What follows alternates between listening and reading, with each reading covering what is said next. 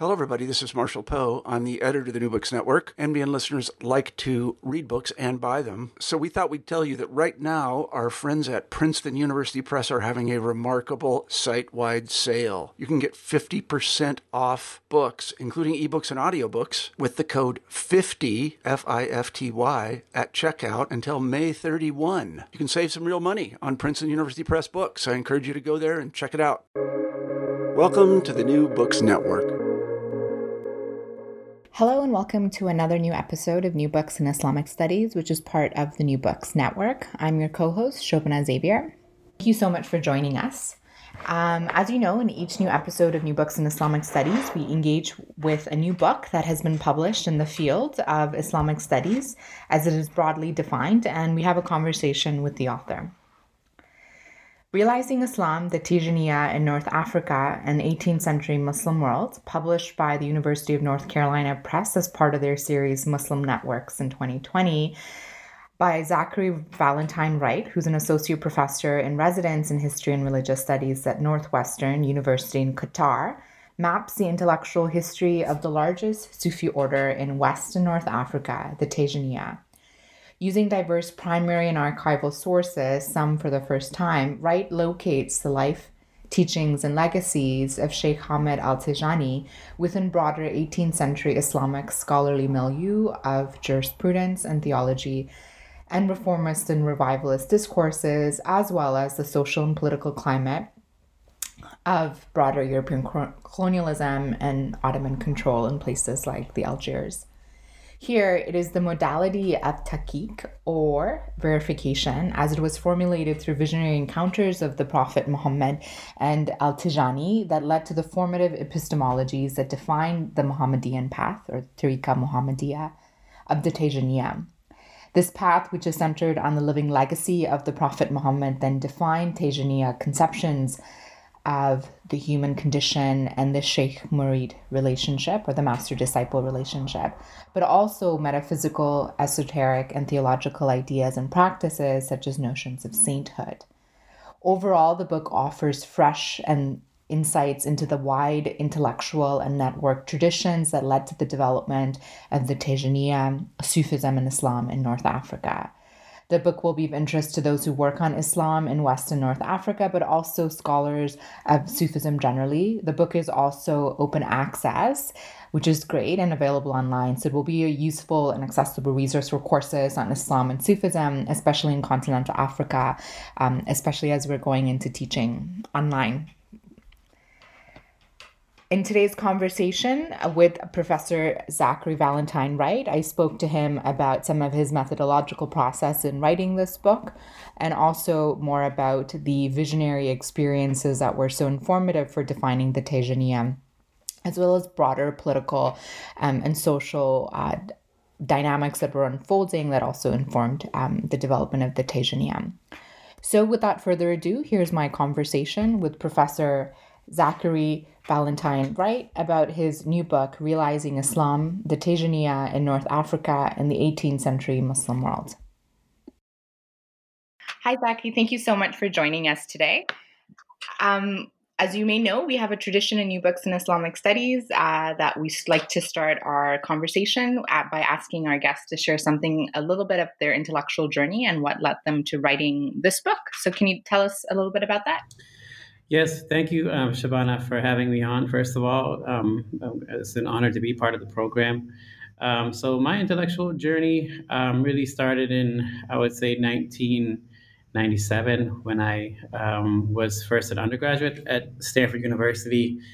Um, and at that time, I got this undergraduate research grant to go to Senegal. And mind you, I'd never been, I was, you know, grew up in New Hampshire kind of son of hippie kids and never had been really outside of uh, America. So I ended up in Senegal um, in one of um, in a place called Medina Baye Kaolack, um, which is considered one of the sort of holy towns of uh, West Africa, and it's a center for the Tijaniya Sufi order in particular, but also you know long long um, specialization in Islamic learning uh, going back centuries. So um, I found myself in this town confronted with, um, you know, um, scholars from, the, from, a very rich uh, tradition about which I, I, knew hardly anything about.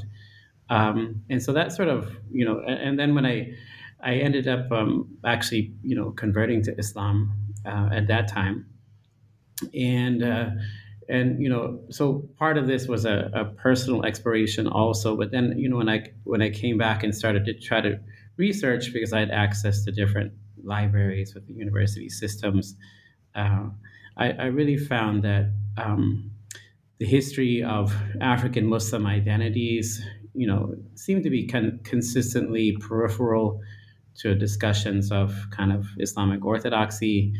Um, and you know the Tijaniya being the sort of largest um, Sufi order on the African continent, and the, the majority of um, of African Muslims probably still practice Sufism in one form or another. This became a very important question for the um, the study of African Muslim identities, the um, the representation of this particular Sufi order.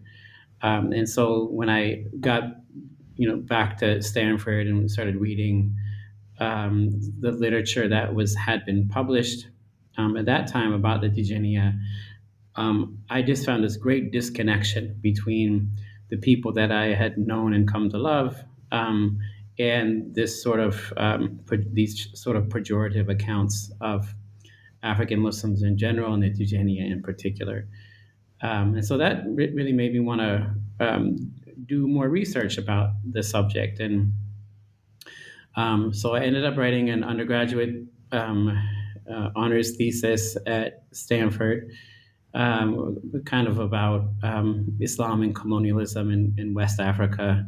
Um, and then I went to um, the American University in Cairo to do a master's and learn a little bit more Arabic. And that's when I really, and then after that, I got a, a, Fulbright language grant to go study further in Morocco. and that's when I did the research for my master's thesis um, on the Tijaniya, and that later got published as a sort of introductory text. Um, and that had a, a wide reception. Um, you know, kind of lots of people found it, you know, useful. I, I, I think I, for me it was sort of a surface level discussion. The book was called On the Path of the Prophet, Sheikh Tijani and the Tariqa Muhammadiyah. Um, but it got translated into French and then sections into um, uh, Portuguese and uh, Spanish and Indonesian and Malayalam. And so then I started to realize that this was a much larger conversation.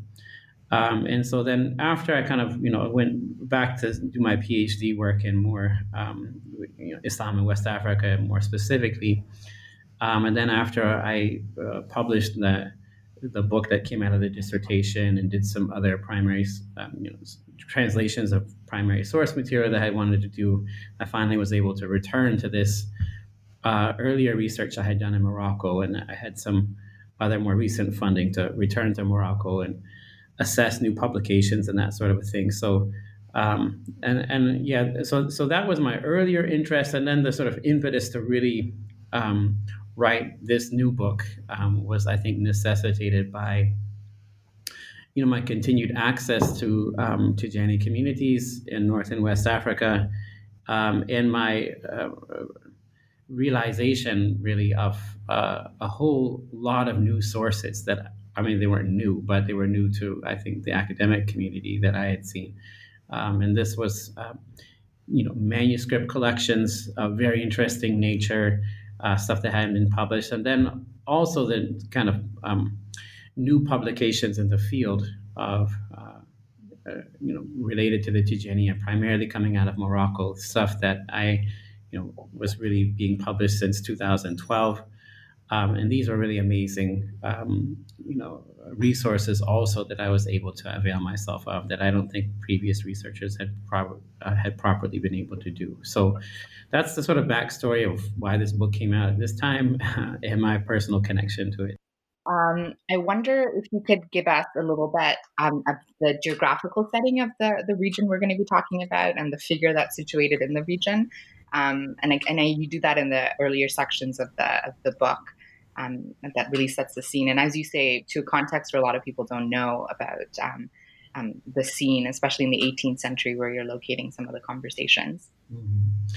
Um, sure. So um, this is Sheikh Ahmad Tijani, who was born in 1737 in a, an oasis town of what's now the, the country of Algeria, Ain Madi.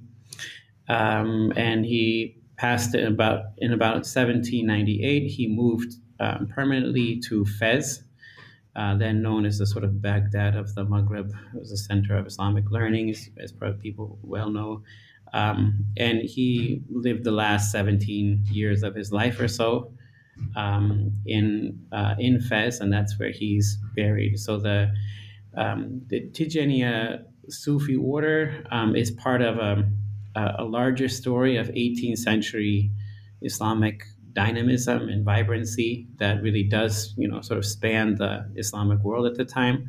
So my task was really to think about these connections um, across the globe. And Sheikh Jani himself, you know, did travel to across North Africa and to Egypt, and then also, of course, to make the pilgrimage and connects with a lot of these scholars that have um, intellectual, you know, pedigrees and connections all the way into India and elsewhere, um, and and back down into West Africa. So um, my task was really to think about the meaning of these connections, and then also to think about um, how these, you know, how how this um, uh, scholarly vibrancy uh, was enacted in local contexts. So you know, particularly in Algeria and Morocco, and then of course the, the question in the back of my mind, given that the Tijaniya really sp- spread so successfully into sub-Saharan Africa, is you know why? What what what about um, you know Muslim identity um, as articulated by Sheikh Ahmad Tijani and, and, his early companions really resonated with um, um, the conceptions of, of Islamic identity uh, coming out of West Africa. And I had known enough, of course, about Islamic intellectual history in West Africa to know that um, this is not a blank slate. Like there were scholars established there for centuries. And so, what were the things that they were thinking about that made them uh, predisposed to, to, you know, accept or receive the, the, the into West Africa? And I think the rest of the book really gets into some of these intellectual traditions thematically organized. But before we go into some of this detail, I really, um, and you mentioned this when you were introducing the process, um, I wonder if you could say more about like your methodological process, but like the sources that you found and how you went about finding them, but also some challenges that you encountered in um, engaging these sources. Because as I was reading your book, I just was kind of amazed by the, the, you know the depth and breadth of these sources. So I was really wondering what your relationship with the sources were and some of the challenges um, in reading them. Um, yeah. So the question about um, the my my access uh, and use of, of sources is a really good one. Um, uh, so yeah, one. Uh, uh, so of course the you know the the the Arabic primary source materials. First of all, important to, to realize that the the dominant conception has been that Sheikh Ahmad Tijani um, was one of these um, saints that never really wrote anything, similar to Abu Hassan al-Shadhili, who said, you know, kutubi ashabi, you know, my my books are my companions. Um, but that other, you know, of his companions, namely um, Ali Harazim and Muhammad uh, bin Mishri, were the ones that that wrote the primary source material. And, and so, what's interesting about the testimony of these disciples is that they they are often written during his life, uh, and he is reading them and he's uh, commenting on them at the same time. So um, but then, of course, the the main text, the Jawahir al-Mani, the Pearls of Meanings, has this sort of um, sacrosanct status within the Tijaniya, given that the the Prophet والسلام, appeared to uh, Shah Tijani, according to the Tijani tradition, and said, you know, this is my book. so, um, and it's said to have barakah if you have it in your in your house and, and that sort of a thing. So um, so this this text had this certain status, um, and I think um, kind of had uh, in a in a way sort of silenced other writings. Um, uh, and, and, not purposefully, but that there, you know, so that there are there were a lot of other manuscript sources um, that are very useful for the early history of the Tijaniya. Um, and so, of course, some of these sources are not written by Tijanis themselves, um, uh, like the um, uh, the histories of uh, uh the Istiqsa, um, you know, a, a book about, uh, kind of um, written in the in the 19th century about this kind of period um, by a Moroccan historian, and there's a, a couple of other sources, Salwat al-Anfas. Um, and so these were very useful for me too because they um, referenced a lot of the scholars that are mentioned in the Jawahir Mani, but you know, kind of mentioned in passing, so you could get a sense of who these people were and how they were connected. Um, and then there were some other um, texts that, as I, as I said, were just um, published. Um, you know, books about Ibn Shakrun, for example, who was the kind of preeminent elder scholar in Fez uh, when Shah Marjani arrived. Um, also, new writings by Hamdun ibn al-Hajj, who is the um, preeminent Maliki jurist. Um, so these were all things that had been in manuscript form. He was a Maliki jurist of Fez at the time of Shah Marjani, and then um, ended up becoming a Tijani. But he wrote voluminous poetry, some of it in praise of Shah Tijani. Um, and he also wrote some very interesting letters in which he references, you know, very ardent defender of ideas associated with Ibn Arabi uh, on Wahdat al-Wujud and unity of being, for example. That were very fascinating. And these things were really only published um, by a, uh, uh, by, by a, his name is Ahmed Iraqi, um, by a Moroccan uh, historian that's active now. Um, so these things are very useful, and you know, I, I've, I found them, you know, in, only in the last few years. Um, and so these were um, resources that added a lot. And then, of course, there are the unpublished manuscript um, resources that are kind of jealously guarded among um, Tijani scholars, right? So, um, and one of the things that you know was very useful was a 49 page handwritten travelogue um, uh, by Sheikh Ahmad himself, in which he documents um, his connections with various scholars as he went um, to make his uh, pilgrimage. And this is when he was about 37.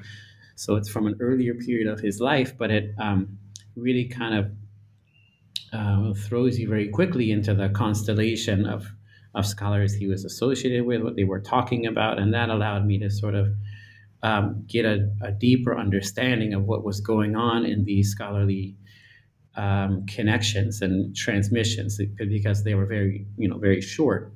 Uh, oftentimes, scholars were meeting each other for, you know, just a few days or maybe a month, or a bit longer. Um, and so the question that normally would arise is, you know, well, what does it really mean that so and so got ijaza or so and so got, you know, a knowledge investiture from a from a sheikh if you only met him for one or two days. So these kinds of manuscripts um, allow me to see much deeper onto what the things they were talking about and how important they were for both on both sides. Um, and so, you know, but you know, of course, the the, the method. So, and then there's another uh, account. Was, was, this was a favorite source of, of mine was um, uh, so Shah Marjani's closest disciple, um, Ali Harazim, who's also the author of the Jawahir al-Mani, also kept like a journal on the side, and he um, and in this journal, which um, totals about 212 pages in the, the version that I had, um, in this journal he records his um, you know visionary experiences that he himself is having of, of the prophet and other prophets and other things that he's seeing on the unseen um, kind of kashafat. Um, and what's very fascinating is there it's sort of like a dialogue between so he's you know he's talking about these things that he's seen he's writing letters to Shah Marjani and he's recording their conversations and it's it's like a, a dialogue about um, uh, spiritual unveiling. So Shah Marjani is saying, okay, when you when you see the prophet next time, then ask him this question. Um, and then the prophet, when, when Ali Harazim sees the prophet in a, in a vision the next time, then the prophet says, okay, um, now remember what I said and tell it to Shaykh Ahmad. So, and, and, and with the explanation. And so, you know, and tell him this and that. So it's really fascinating insight into, um, well, the world of you know spiritual unveilings, the fact that people are like testing these or thinking about it, um, and also, of course, into the into the um, the kind of intimacy of sheikh disciple relations. Um, so, of course, you know, methodologically, those sources are um, exist in in very specific archives, um, and they take years of gaining trust, of course, to kind of look at them. Um, and even when you know that because of course there's a lots of esoteric uh, knowledge that um, certain prayers that are you know transmitted only by permission. Um, so my interest for, for this work was not in those prayers, of course, um, except where they had sort of his they showed connections between people. Um, but at, you know, I think at the same time, and I think this is why um, certain scholars of the Tijaniya were sort of permissive of letting me look at these. Um, they, they also contain very important historical data, right, explaining why um, Sheikh Ahmad you know, stayed in Fez instead of, you know, at one point he wanted to move to Syria. Um, and his decision to stay in Fez had a lot to do with, um, you know, the Prophet coming and telling him something, you know. Um, so uh, these are, so I, you know, as I say in the book, these are, um, you know, not necessarily open access archives, um, but you know they do exist in multiple um, places. So you know they can be verified if one wants to go through the procedures. And at this you know at the same time i also think it's important to admit that um, archives by and large are not all open access. They all have certain um, methodologies of licensing people's access to those. If you ever tried to access colonial archives in any place in the world you know what i'm talking about right? So these are not the easiest things to always um, uh, access. And you know I, I don't think Muslim scholars who who hold on to personal archives can be blamed for establishing their own licensing procedures by which to view those documents. No, it's really interesting to hear about your process because one of the things that I loved about the book was the diversity of a literature or a text that you were drawing from, like you mentioned, from prayers to different treatises to um, to poems. Um, and yeah, and there were some instances where you do mention that, you know, you couldn't directly refer to the source, but you could refer to another disciple who was perhaps mentioning this particular prayer. So it was just kind of in a secondary reference. Um, and so that kind of the, the, the primary text that you and kind of present in this book was really, really fascinating. And I, I loved reading it. Um, and so one of the things that you mentioned is the the Mohammedan path, and so this is obviously very central to the the Tijani movement and the visionary experiences um, Sheikh Tijani had with the Prophet Muhammad. So I wonder if you could tell us the significance of this and what really made um, the Tijaniya distinct in this way as a Sufi order um, that was based on these you know uh, visionary experiences with the with the Prophet, and, and then how it informed um, you know, perhaps metaphysics and practices, but which you also argue is verifies and confirms um, the broader intellectual tradition, you know, be it jurisprudence or theology or notions of etiquette that are unfolding within perhaps the 18th century. Um, you know, North African context. I know that it's a lot there, but I think all of these pieces are really hinge on each other and really are the pillars of the book. So I wonder if you could unpack some of those pieces for us. Right, that's a really good question, or set of questions. Um, so yeah, I would say the the Tariqa Muhammadiyya uh, or the Muhammadan path um, is best defined as a sort of um, uh, in the 18th century as a as a methodology of um, of of accessing the spirituality of, of the Prophet Muhammad, which was thought to be enduring, right? And so this was a, um, I think, really a consensus since Jalaluddin Suyuti had um, you know, basically affirm that the, the Prophet is has a life that's barzakhi, like he has a he, he is alive. To say he's dead is not uh, appropriate for a Muslim scholar. Um, and Shaykh Tijani says this very clearly in um, the Jawahir al-Manis, and he says, you know, whoever, you know, certainly, of course, the Sharia is finished, the Islamic sacred law is finished, but whoever thinks that the Prophet Muhammad's madad or his spiritual support for his community has ended with his death, as in the case of other dead men, then he is guilty of disrespecting the prophet's rank and in danger of dying as a disbeliever if he does not repent of his deluded conviction. Right? So he's very, very stern in this regard. Um, so this was a sort of consensus of scholars. I think um, obviously there were exceptions like Muhammad Wahab and, and others, but even um, so, you know, even Muhammad Wahab, uh, just to sort of demonstrate the importance of this Tariqa Muhammadiyah, um, this was the, the, idea then that the, the only true Sufism was that directly connected to the Prophet Muhammad. So even Muhammad Wahab in his letters um, references the Tariqa Muhammadiyah in a very in a positive way, right? Saying that these people are on the path of truth. Now, the problem, of course, is that Tariqa Muhammadiyah meant different things for different people.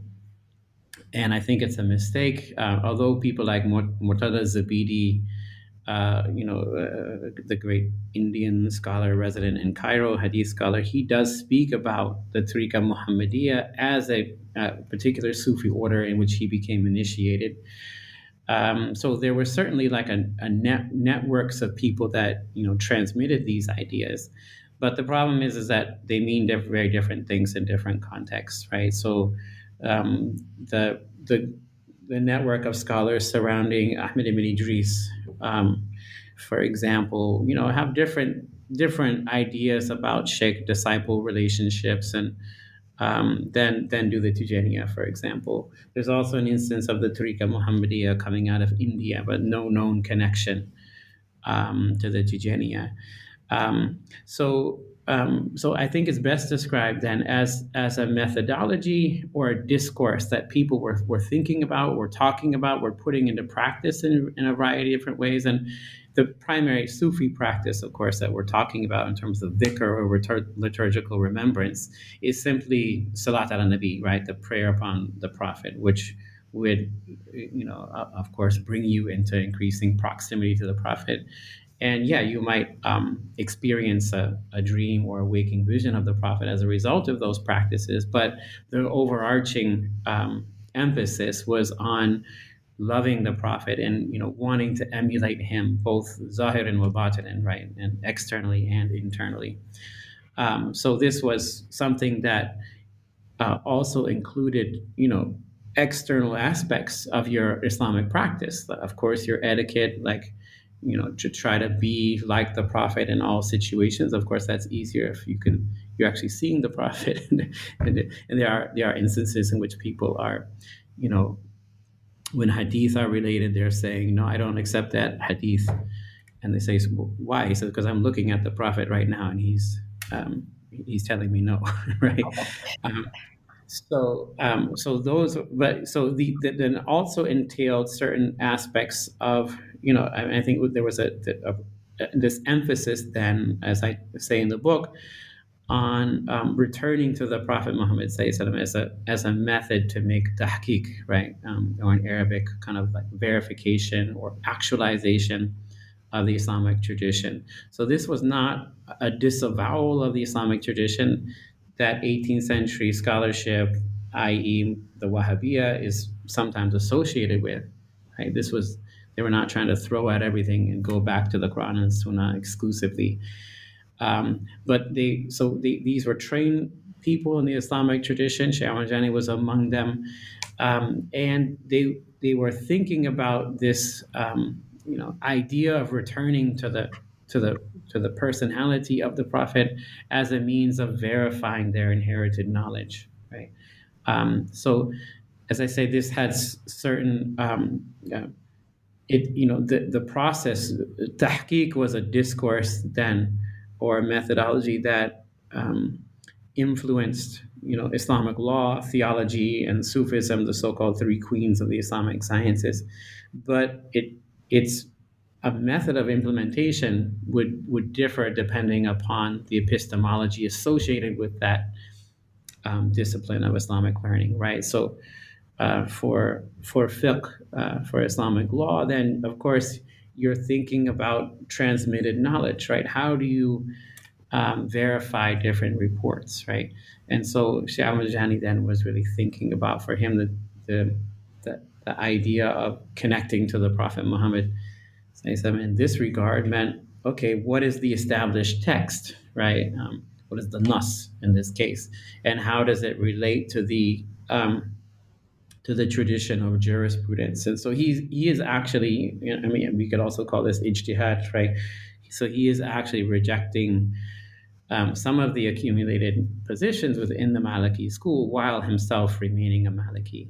So um, I think this is a good example of, of thinking about what 18th century scholarly vibrancy meant. It wasn't, um, in the case of, uh, you know, he wasn't rejecting, uh, throw, he wasn't trying to throw out the madhahib, the, school, the inherited schools of Islamic jurisprudence, but rather um, to kind of return to some of these issues and say, okay, well, um, we do have to, after all, connect it to the Quran and the Sunnah, right?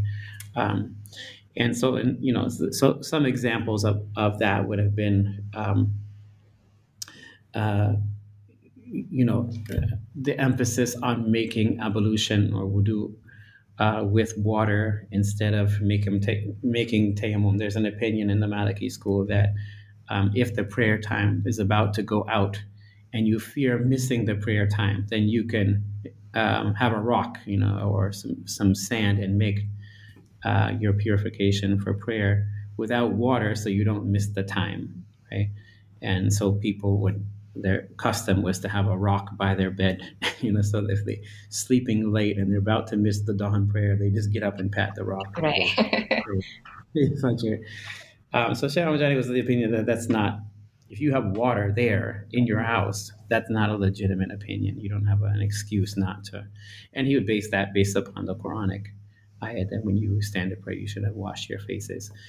Um, so, um, so this is an, an instance uh, about how he's using this idea of tahqiq um, through access to the Prophet in Islamic law. And of course, um, in Sufism, then um, tahqiq takes on different epistemological preoccupations, right? So there's this, of course, going you know going back to El Ghazali's idea of this, you know, tripartite way of verifying knowledge, you know, ilm al-naql, ilm al-aql, and then kashf. Right?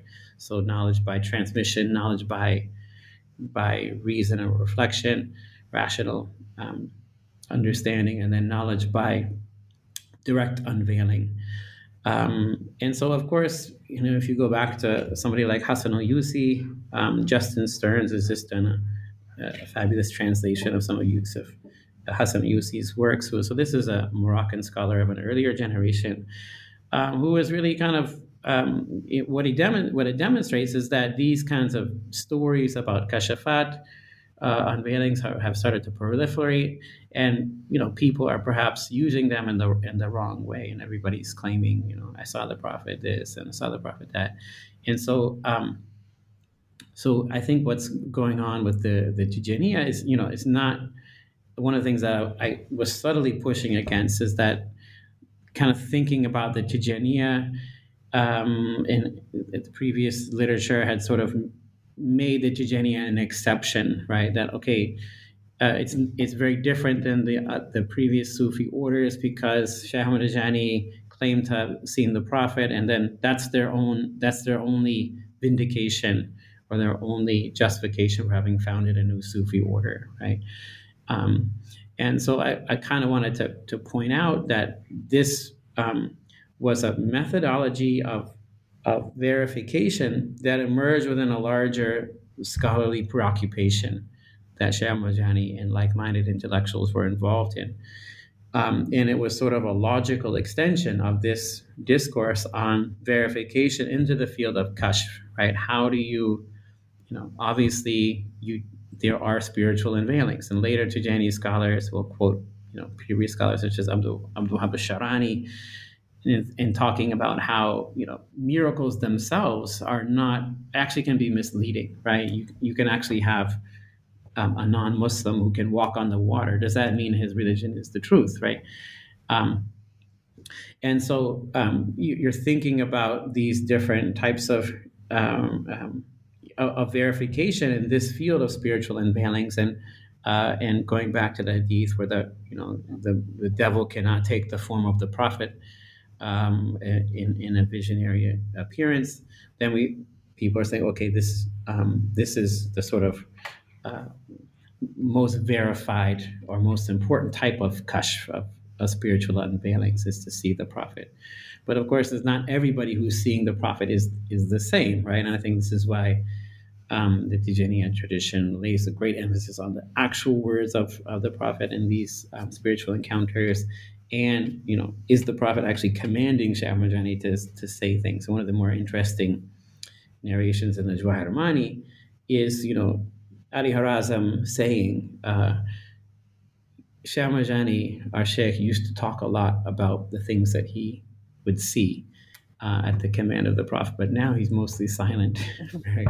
Um, and so I, you know, I, so I, I think this, um, I think this is a sort of lengthy answer to how the um, Tariqa Muhammadiyah as a methodology engenders a discourse on tahqiq.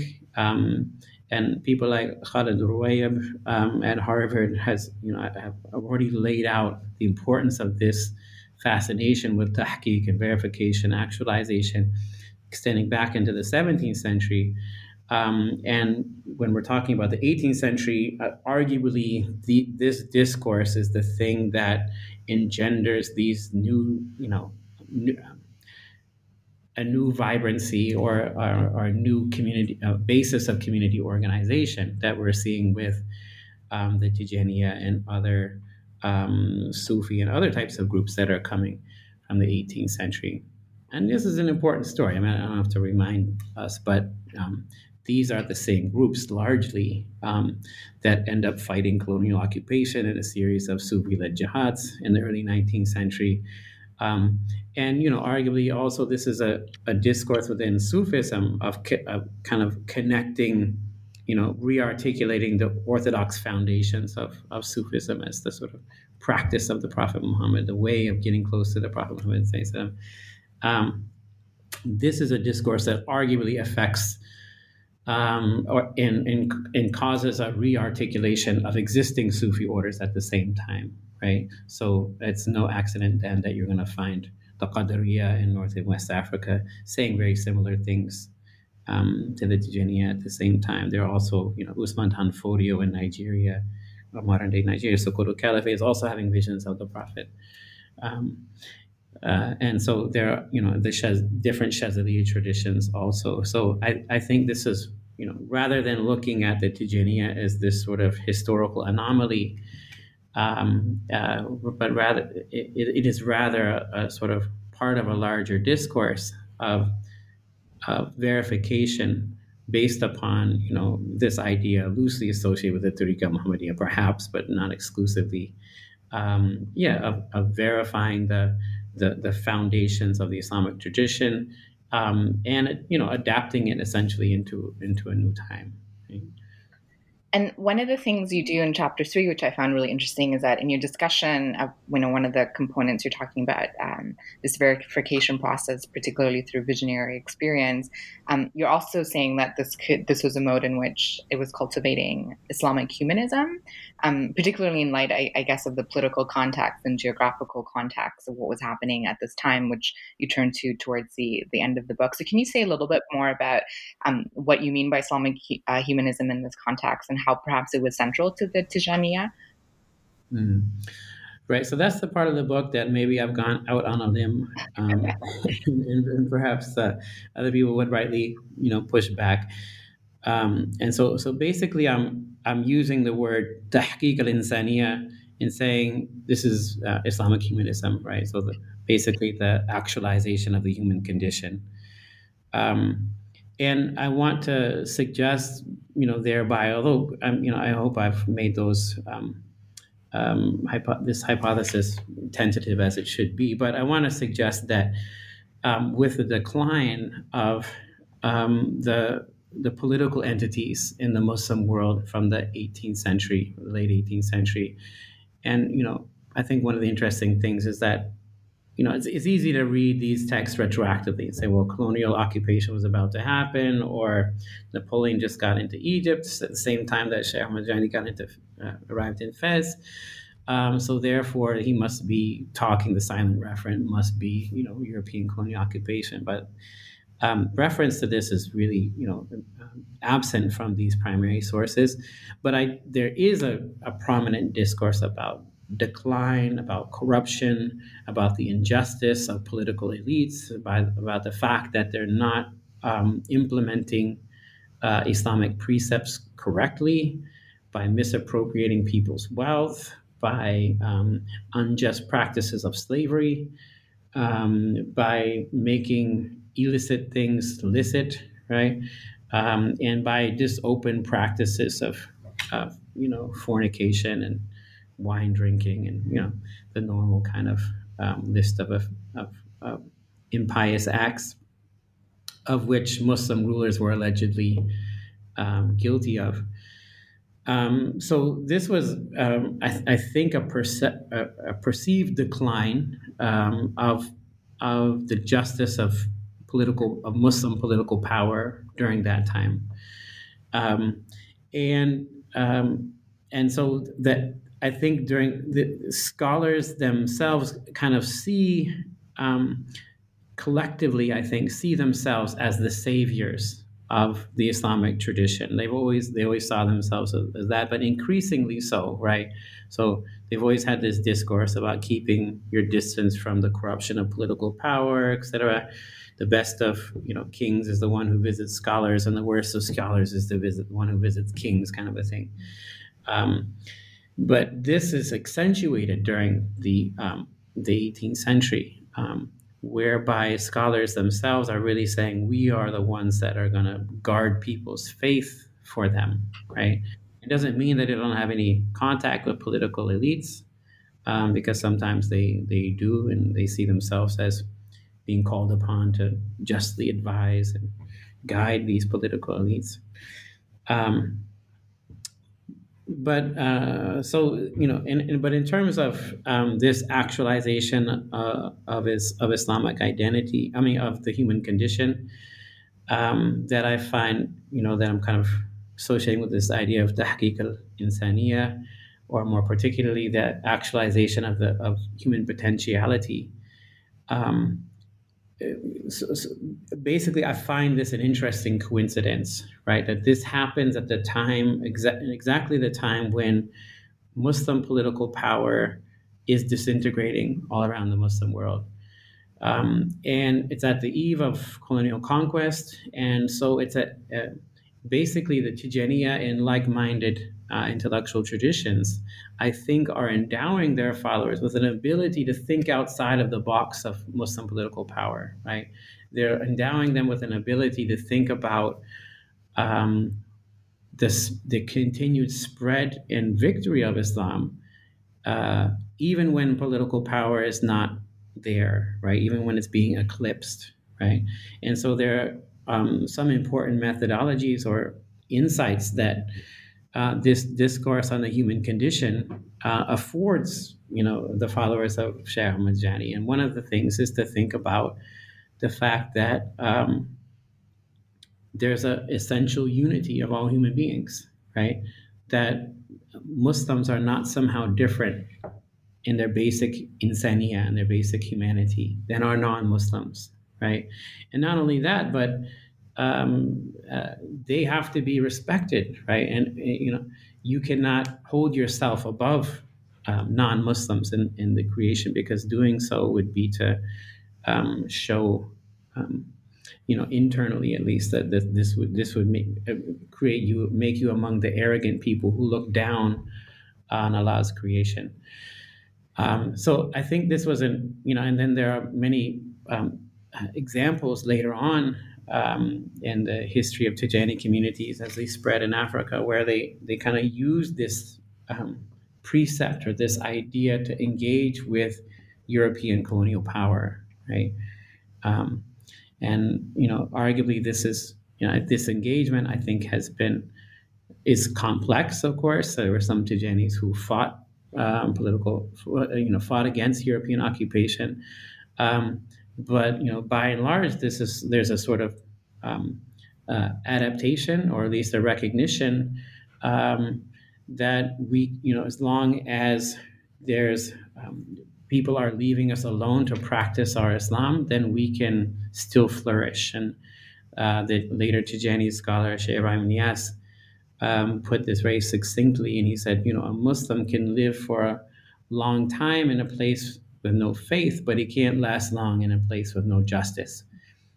Um, and so by that, he wanted to think about, um, you know, and he even said, you know, authority is given and taken by God to people, not by on the basis of faith, but on the basis of how uh, of their justice. Okay, um, so I think this um, emphasis on the unity of all human beings uh, engenders a discourse in Tijani communities, and I don't think it's exclusive to the Tijaniya by any means, but it engenders a discourse that allows people to think outside of this, you know, Darul Islam, Darul Harb dichotomy um, that would, you know, if it had been followed, would not have, you know, because essentially you have two reactions, right, to the British colonial occupation in Nigeria in the beginning. Uh, and, and, one group says, we're out of here, right? These people are kufar, they're disbelievers. We cannot live uh, under colonial occupation, and they leave, right?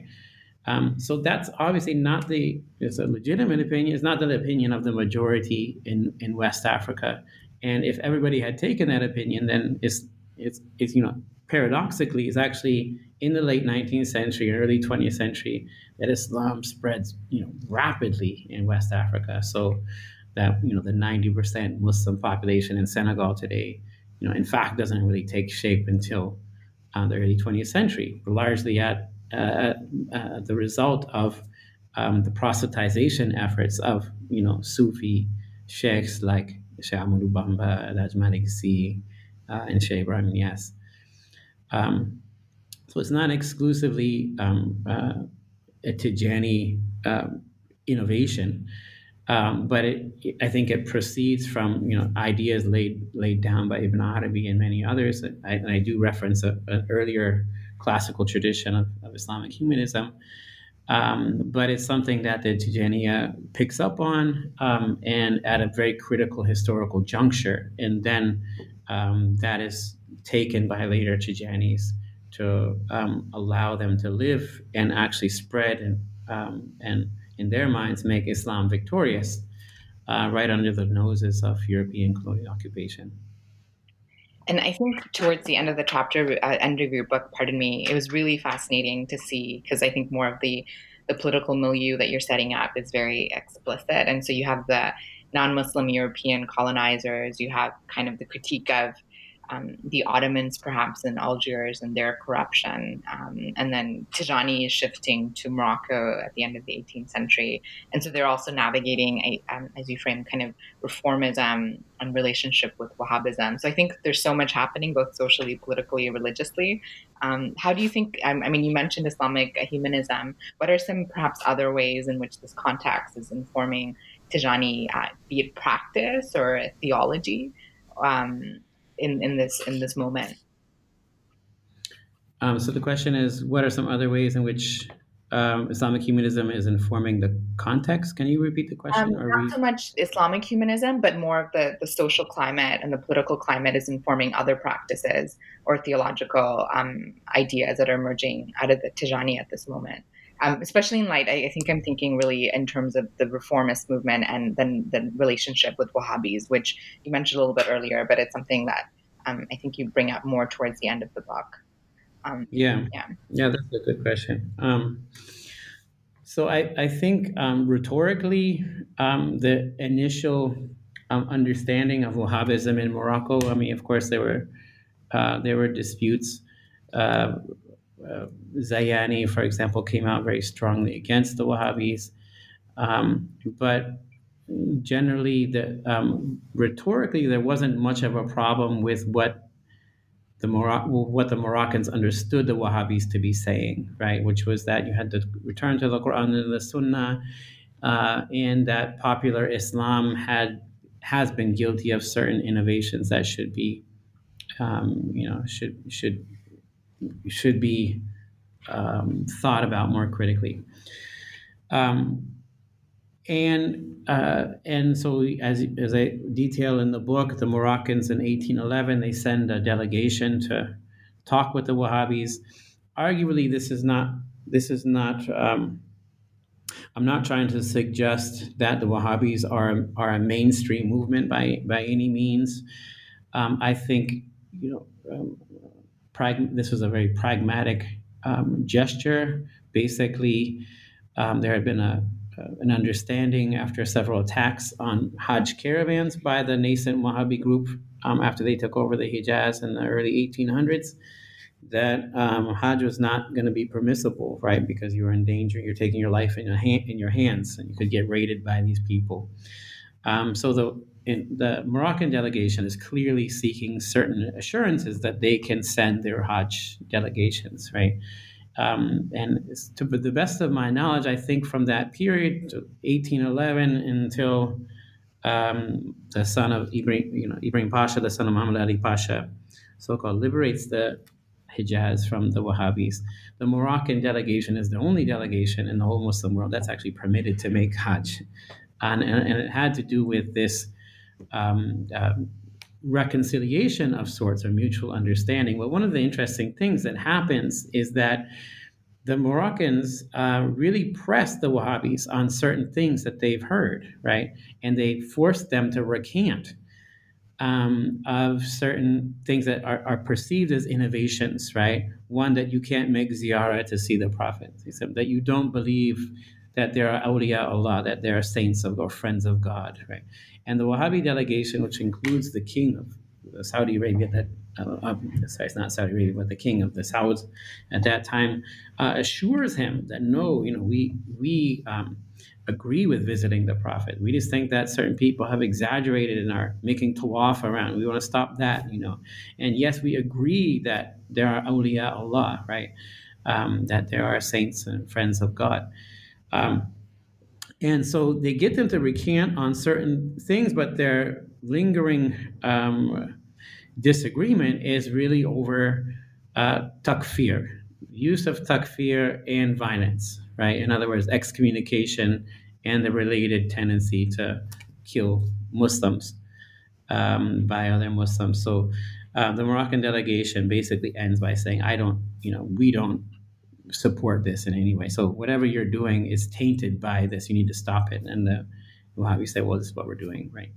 Um, so, um, you know, all this is to say that, you know, there are multiple discourses of reform or revivalism. I think tajdeed is a better word here. Um, that are happening in the Muslim world at, this time. I think that Tijaniya is one of them.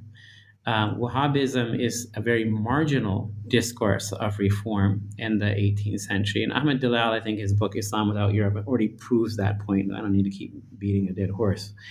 Um, and, he, and he basically says that the Wahhabis are really disconnected. They're really an exception um, to this uh, to this intellectual vibrancy that's going on in the 18th century, even though they claim to be connected to these different scholarly networks. Um, so, uh, you know, Moulay Suleiman, you know, who may or may not have been a Tijani, I think the evidence is tends in the direction that he was.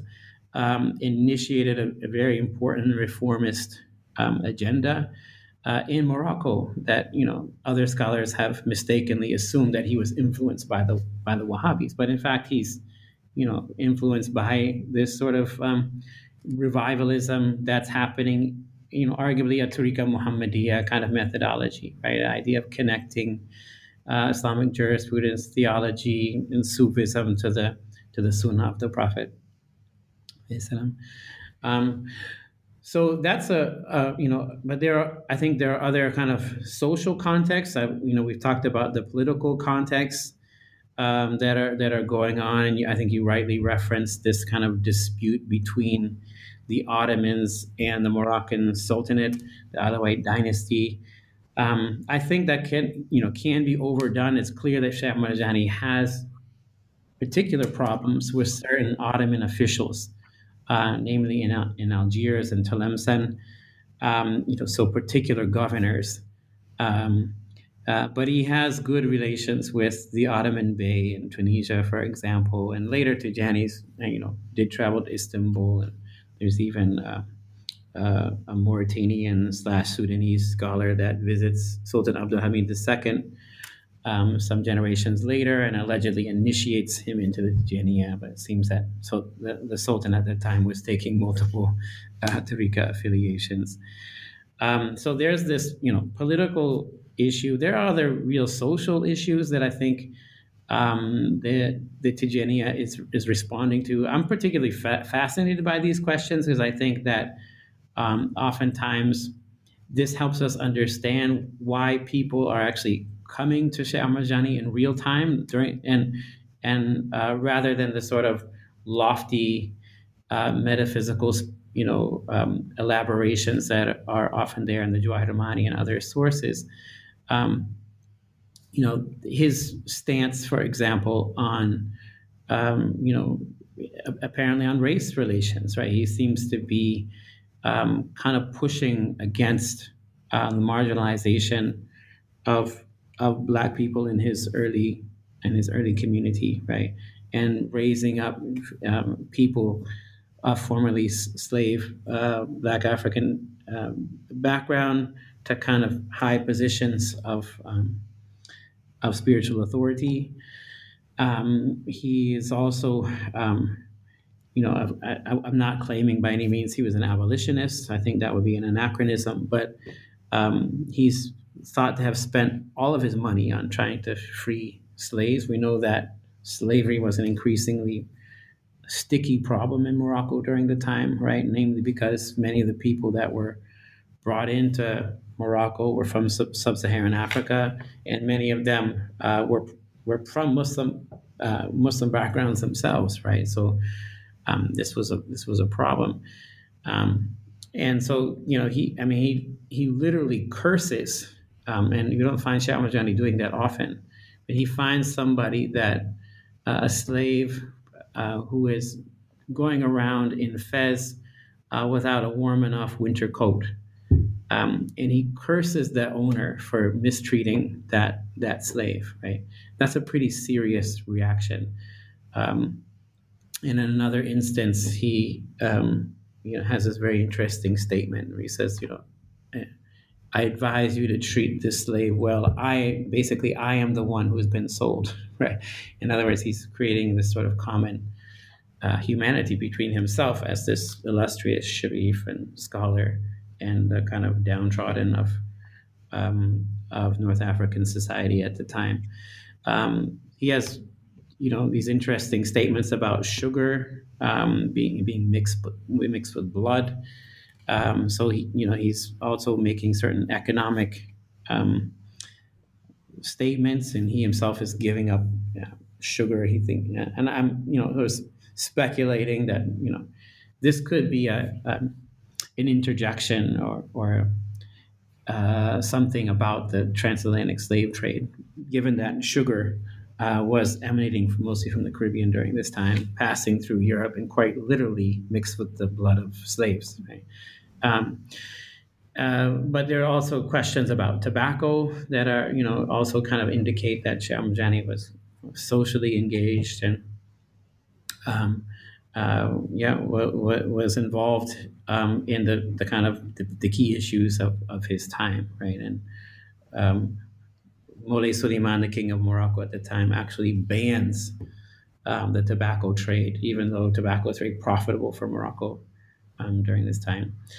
Um, so these are some of the, the kind of broader um, social and political contexts of the time that I think, you know, um, I mean, I think just things about these statements about, you know, um, baraka ta'am, baraka salat fi makaniha, he says, you know, that the, um, the blessing of food or feeding people is the same as the blessing of prayer in the mosque, right? Um, and he's known to you know, host people and feed them. And uh, at least one of the great, who was a great uh, propagator of the Tijaniya later on and a great scholar, admits that he first came to see Shah because the food was so good. So, so I think these are important kind of social questions that um, you have to look a little bit more closely in the primary sources, but they're there if you know what you're looking for. And I, I think, you know, I really enjoyed the book for that reason is the contextualization that you provide and um, especially across, you know, like metaphysical um, realities. Uh, we didn't get to talk about um, chapter four that much, but on sainthood and you know, connections with, Ibn al-Arabi and the ideas of the hidden pole, or in chapter five, we talk about gratitude. So I think there's just so much um, detail in the book that I really appreciated. So I'm, I'm, grateful to that, but I'm also mindful of your time. Um, so I wonder if you could let us know um, what you're working on now, or if you t- hopefully t- maybe taking a break also, but um, uh, what we can expect from you in terms of future work, if you have anything in the pipeline. Um, yeah, thanks for for asking. Um, so what I've done now is is in support of this project and uh, also to plug in with some of the things that um, were going on previously with my kind of academic networks uh, is this thing called the Tijani Literature Project, and it's basically to produce a bibliographical reference. Uh, probably, you know, probably we'll submit it to Brill or something like that. Um, that you know looks at the Tijaniya as a sort of um, you know an amorphous group, and we realize that it's problematic. Sort of close it down like that, but um, that you know thinks of is at least a window into the intellectual vibrancy of an important uh, tradition, name particularly in North and West Africa. So it kind of creates a, a, reference of, of the major authors and what they were writing and where you can find those texts.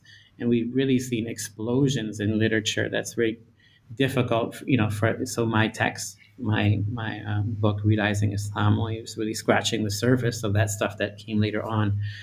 Um, and so we, um, um, a, a, free, a, a, former advisor of mine, Rudiger Seesemann, had um, started that project with funding with from Ford Foundation. He's since moved into administration and other things. So the idea is to kind of return, but also to kind of digitize that project a bit more. So I've created a website called tijani.org.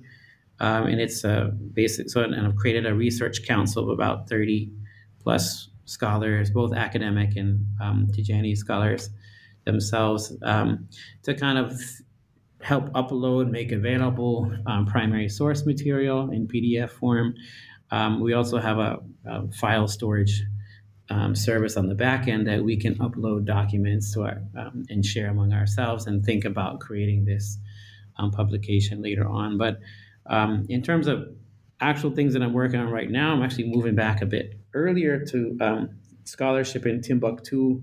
I'm working with a uh, two other uh, scholars to produce a new translation of um, the Tarikh al-Fatash, which was is one of the two primary sources for um, the history of Timbuktu. And it comes out, it, it, turns out that this book was actually um, uh, manipulated in the 19th century and things were added. So we're basically pulling back the original, finding the original text, which we're calling the Tarikh ibn Mukhtar. So it doesn't, doesn't really relate to the, Tijaniya or Sufism in particular, but it um, is thinking about, you know, I guess similar questions of scholarly dynamism, uh, but of a bit earlier period uh, coming out of West Africa. And this is one of the points that I really wanted to make with this book about the Tijaniya, was to highlight um, the ways in which Islamic scholarship in West Africa had uh, were really part of this conversation, had always been part of this conversation and so that I think is a broader continuity to, to my work that's predated the book on you know on the Tijaniya, um, and is now going forward. Um, also, this kind of com- this fascination with um, Islamic intellectual vibrancy um, in sub-Saharan Africa both of the projects seems amazing and especially the digital database i think it's, it's so important um, and you know your book um, um, as i had didn't mention during our conversation yet but is open access. So i think the idea that these sources are um, open access and available to people is also so important. So I, I, commend you for ensuring that that's something that you're doing with your own scholarship. Um, but congratulations again on a fantastic book and thank you so much also for joining me and having a conversation about it. It's been my honor. Thank you so that was my conversation with Professor Zachary Valentine Wright about his new book, Realizing Islam. I hope you enjoyed the conversation and I hope you are staying well wherever you are. And I look forward to having you join me next time on New Books in Islamic Studies. Take care.